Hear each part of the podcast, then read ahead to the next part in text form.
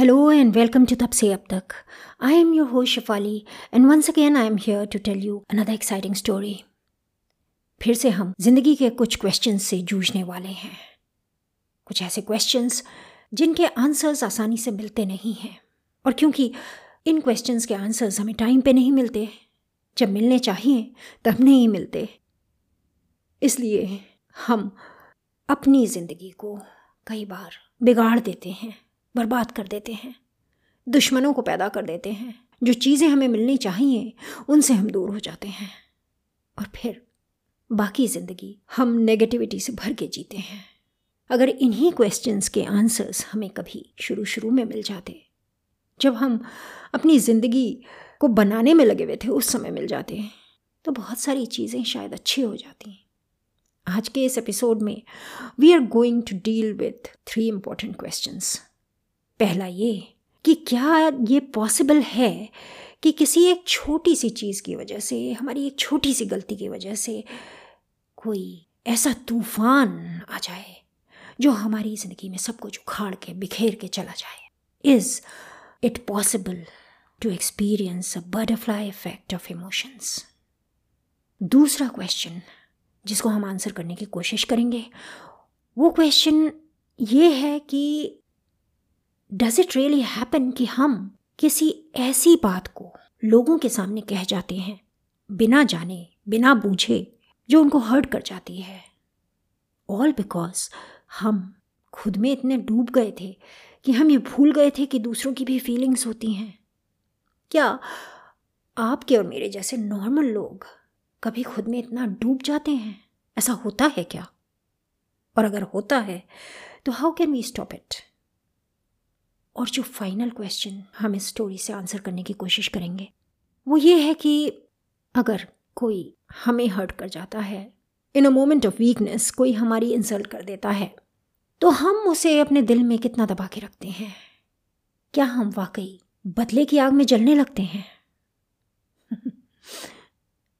अगर बदले की आग को आप इमेजिन कर रहे हैं किसी तरह का दावा नल तो प्लीज़ डोंट क्योंकि बदले छोटे भी होते हैं। बदले छिपे छिपे भी होते हैं, बदले ऐसे भी होते हैं, जिन्हें हम तरह तरह से जस्टिफाई करते हैं। बट क्या आपके और मेरे जैसे लोग बदला लेने के लिए किसी की ज़िंदगी तबाह कर सकते हैं? इन तीन क्वेश्चंस के आंसर्स हमें मिलेंगे इस कहानी में, जो कहानी ग्रीक माइथोलॉजी से है। ये कहानी है अपोलो और डैफनी की कहानी। बट मैं सोचती हूँ कि अपोलो और डैफनी से बढ़ करके। ये कहानी है अपोलो और क्यूपिड की कहानी। आइए, सुनाती हूँ मैं आपको ये कहानी, और फिर हम अपने क्वेश्चंस को दोबारा गौर से देखेंगे, और ये देखेंगे कि क्या वाकई इन क्वेश्चंस के आंसर्स इस कहानी में हमें कहीं मिलते हैं।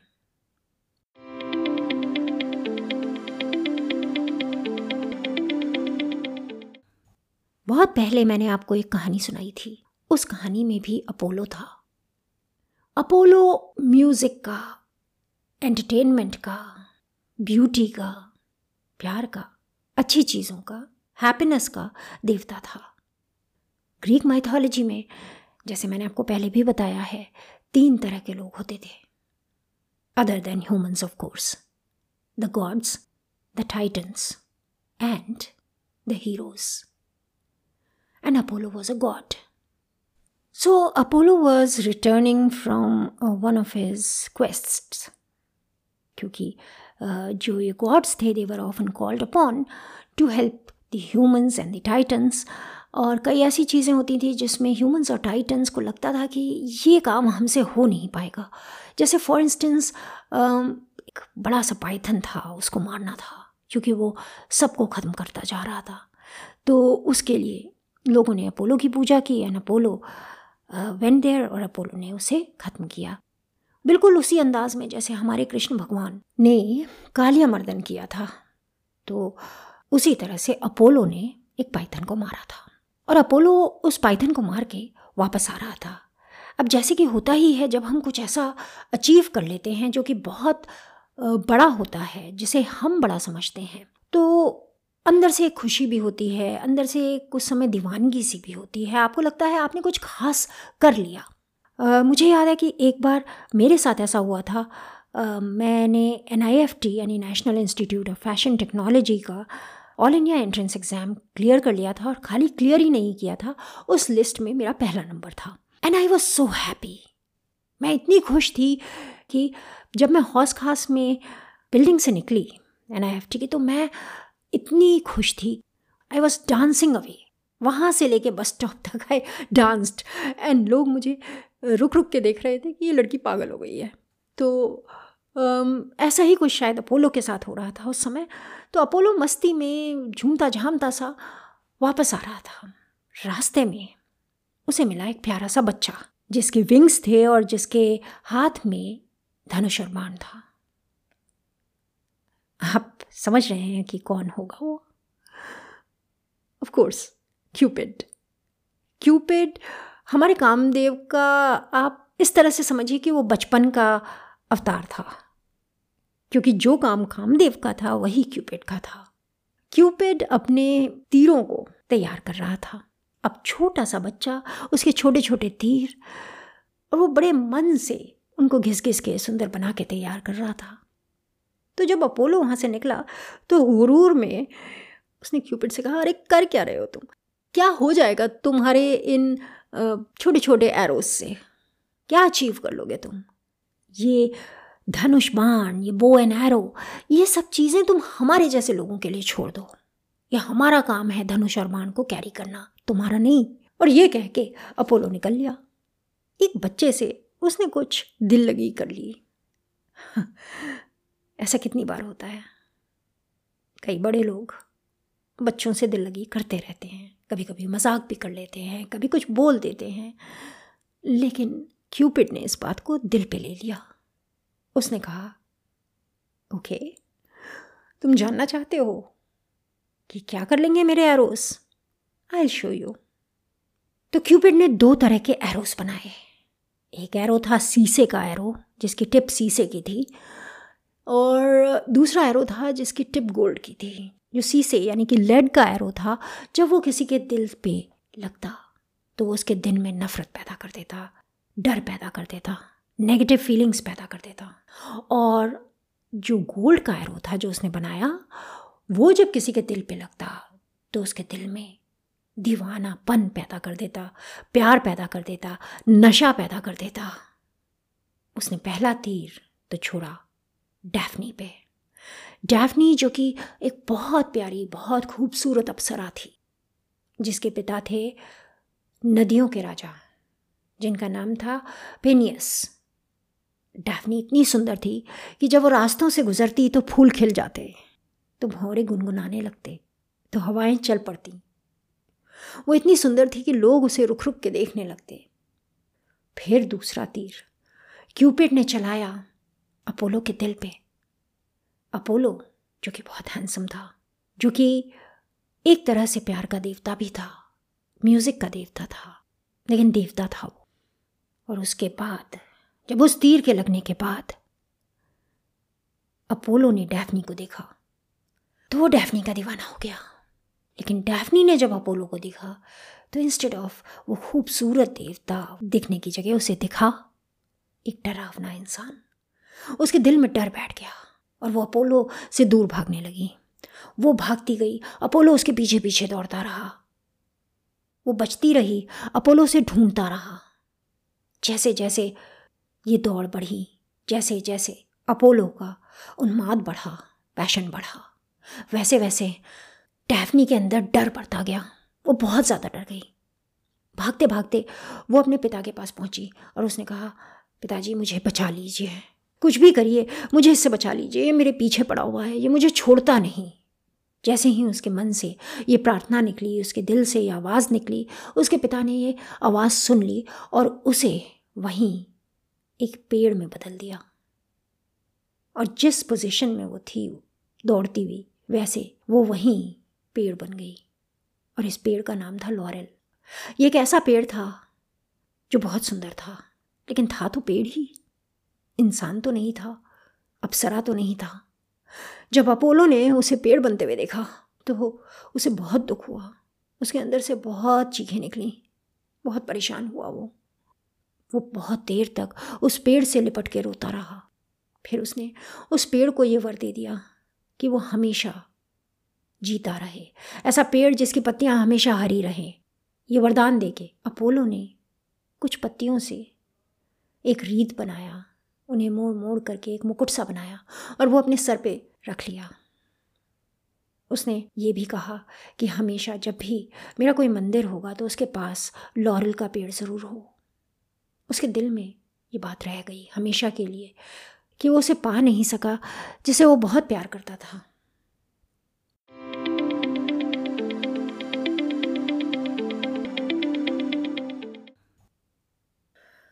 मैंने आपको अपोलो, क्यूपिड और डैफनी की कहानी सुनाई। ये एक बड़ी सिंपल सी, बड़ी छोटी सी कहानी है। लेकिन बिल्कुल जैसे हमारी माइथोलॉजी की कहानियाँ हमें हज़ारों चीज़ें सिखा के जाती हैं, वैसे ये कहानी भी हमें तीन बहुत इंपॉर्टेंट लेसन्स देती है। मुझे तो तीन दिख रहे हैं। हो सकता है आपको ज़्यादा दिखें। अगर आपको ज़्यादा लेसन्स दिखते हैं please write to me about those lessons आपने क्या देखा? आपके किन क्वेश्चंस का आंसर इस कहानी ने दिया? बट हाँ मेरे जिन क्वेश्चंस का आंसर इस कहानी ने दिया है, वो मैंने आपको शुरू शुरू में ही बताए थे। पहला the butterfly effect of emotions भावनाओं का जो बवंडर है, जब वो बनता है और उठता है तो वो क्यों बनता है, क्यों उठता है और फिर क्या करता है? अपोलो, एक भावना के साथ चला था और वो भावना थी गुरूर की भावना, घमंड की भावना। उस घमंड की भावना की वजह से उसने क्यूपिड का मज़ाक बनाया। कहीं वो झूमता हुआ आ रहा था कि उसने एक पाइथन का वध कर दिया है। उसने एक बहुत इंपॉर्टेंट एनिमी को ख़त्म कर दिया है कि वो बहुत ग्रेट है, बहुत ब्रेव है। और इस चक्कर में उसने क्यूपिड की इंसल्ट कर दी। क्यूपिड तो बैठ के बस अपना धनुष और बाण तैयार कर रहा था। वो छोटे छोटे बाण बना रहा था। क्या लेना देना था उसका अपोलो से? क्या ज़रूरत थी अपोलो को कुछ नेगेटिव बोलने की? बोलना चाहता तो कुछ पॉजिटिव बोल देता। Why did he have to say something negative well क्योंकि वो घमंड से भरा हुआ था। जब हम किसी भी एक इमोशन के आगोश में होते हैं तो हम ये भूल जाते हैं कि हमें क्या बात कहनी है। कई बार गलत बातें मुँह से निकल जाती हैं। जो बातें कभी कहनी नहीं चाहिए, वो मुँह से निकल जाती हैं। लेकिन जैसे ही अपोलो ने यह कहा, वैसे ही उसका गुरूर क्यूपिड के दिल में बदले की आग जला गया। एक इमोशन से दूसरा इमोशन बन गया। क्यूपिड के दिल में बदले की आग। जब क्यूपिड के दिल में बदले की आग जली तो उसने दो इमोशंस पैदा किए। पहला बेइंतहा मोहब्बत का और दूसरा बेइंतहा डर का, घबराहट का, नफरत का। और ये जो दो वॉरिंग इमोशंस हैं क्यूपिड ने उनको एक दूसरे के सामने लाके खड़ा कर दिया। This is the butterfly effect of emotions and result क्या हुआ? जिस चीज़ को अपोलो ने शुरू किया था, एक छोटे से कमेंट के तौर पे जो उसकी ओर से प्रॉबली एक ऐसा कमेंट था जिसे शायद वो भूल भी गया हो। वो कमेंट रह गया क्यूपिड के दिल में और एंड में उसने अपोलो को ज़िंदगी भर का दर्द दे दिया। हाँ इसमें डैफनी इनोसेंट थी। डैफनी को एक तरह से एक मोहरा बना के यूज़ कर लिया गया। But the story is as I said about Apollo and Cupid तो नेक्स्ट क्वेश्चन कि क्या हम ये रियलाइज़ नहीं करते कि हम क्या कह रहे हैं? नहीं। नहीं, जब भी हम किसी एक पर्टिकुलर इमोशन के आगोश में होते हैं, दूसरे इमोशंस छोटे पड़ जाते हैं, दूसरे लोग छोटे पड़ जाते हैं, वो उतने इंपॉर्टेंट नहीं रहते। If you ever been in love you know what it feels like to be in love जिससे आप प्यार करते हैं, वो खुदा बन जाता है आपका। वो सबसे इंपॉर्टेंट हो जाता है आपके लिए। उस समय माँ बाप, भाई बहन, दोस्त कोई कुछ नहीं दिखता, क्योंकि वो इमोशन सर्वोपरि होता है, सबसे इंपॉर्टेंट होता है। जब आपको गुस्सा आता है तो आप सब कुछ तहस नहस करते हुए चलते हैं। अच्छी नसीहत भी आपको सुनाई नहीं पड़ती। जिन लोगों को आप कभी हर्ट नहीं करना चाहते, उनको भी आप हर्ट करते हैं। It happens yes it does happen and yes हम रियलाइज़ नहीं करते कि हम क्या कह रहे हैं, हम क्या फील कर रहे हैं, क्या सोच रहे हैं, वो उस समय की बात होती है। एंड वी डोंट रियलाइज़ तो फिर इसको रोका कैसे जाए? इसे कंट्रोल कैसे किया जाए? This is the third question और इसका आंसर डेफिनेटली स्टोरी में नहीं है। It is difficult to control but it can be controlled answer lies in not letting your emotions get the better of you जो हमारे बड़े बड़े महात्मा बड़े बड़े साधु कहते हैं कि एक बैलेंस ज़िंदगी जियो ये एक बड़ी अच्छी बात है। एक्सेप्ट कि ये कभी नहीं पता लग पाता कि वो बैलेंस्ड ज़िंदगी कैसे जियो कैसे इमोशंस में वो बैलेंस लाओ। वेल well, एक टैक्टिकल उपाय जो मैं यूज़ करने की कोशिश करती हूँ, हर बार सक्सेस के साथ नहीं कभी कभी फेल भी हो जाती हूँ इसमें। वो ये है कि जब भी किसी इमोशन के अंडर हो आप, उस समय listen to the wise counsel कोई भी जब आपको कोई ऐसी बात बता रहा हो, उसे सुने ज़रूर। उसे बिना सुने बेकार, रद्दी, करार ना कर दें। सुने ज़रूर। चाहे वो आपके बड़े हों, चाहे वो आपके दोस्त हों। जो भी आपका वेल विशर है, उसकी बात ज़रूर सुने। रिव्यू करें बट सुने ज़रूर। यह है पहला तरीका। और दूसरा तरीका है never act in haste never say things in haste impulsive होके कुछ ना करें। मैं आज तक इम्पल्सिव होके चीज़ें करती हूँ। मैं अचानक किसी एक पर्टिकुलर इमोशन के अंडर, उसके कंट्रोल में जब होती हूँ तो मैं आज भी अचानक कुछ कह बैठती हूँ, कुछ कर बैठती हूँ। बाद में पछताती हूँ। बट हाँ मैं काफ़ी टाइम से इस बात की प्रैक्टिस कर रही हूँ कि मैं अपने इमोशंस को कंटेन करूँ और अपने इमोशंस को टाइम दूँ सेटल डाउन होने का।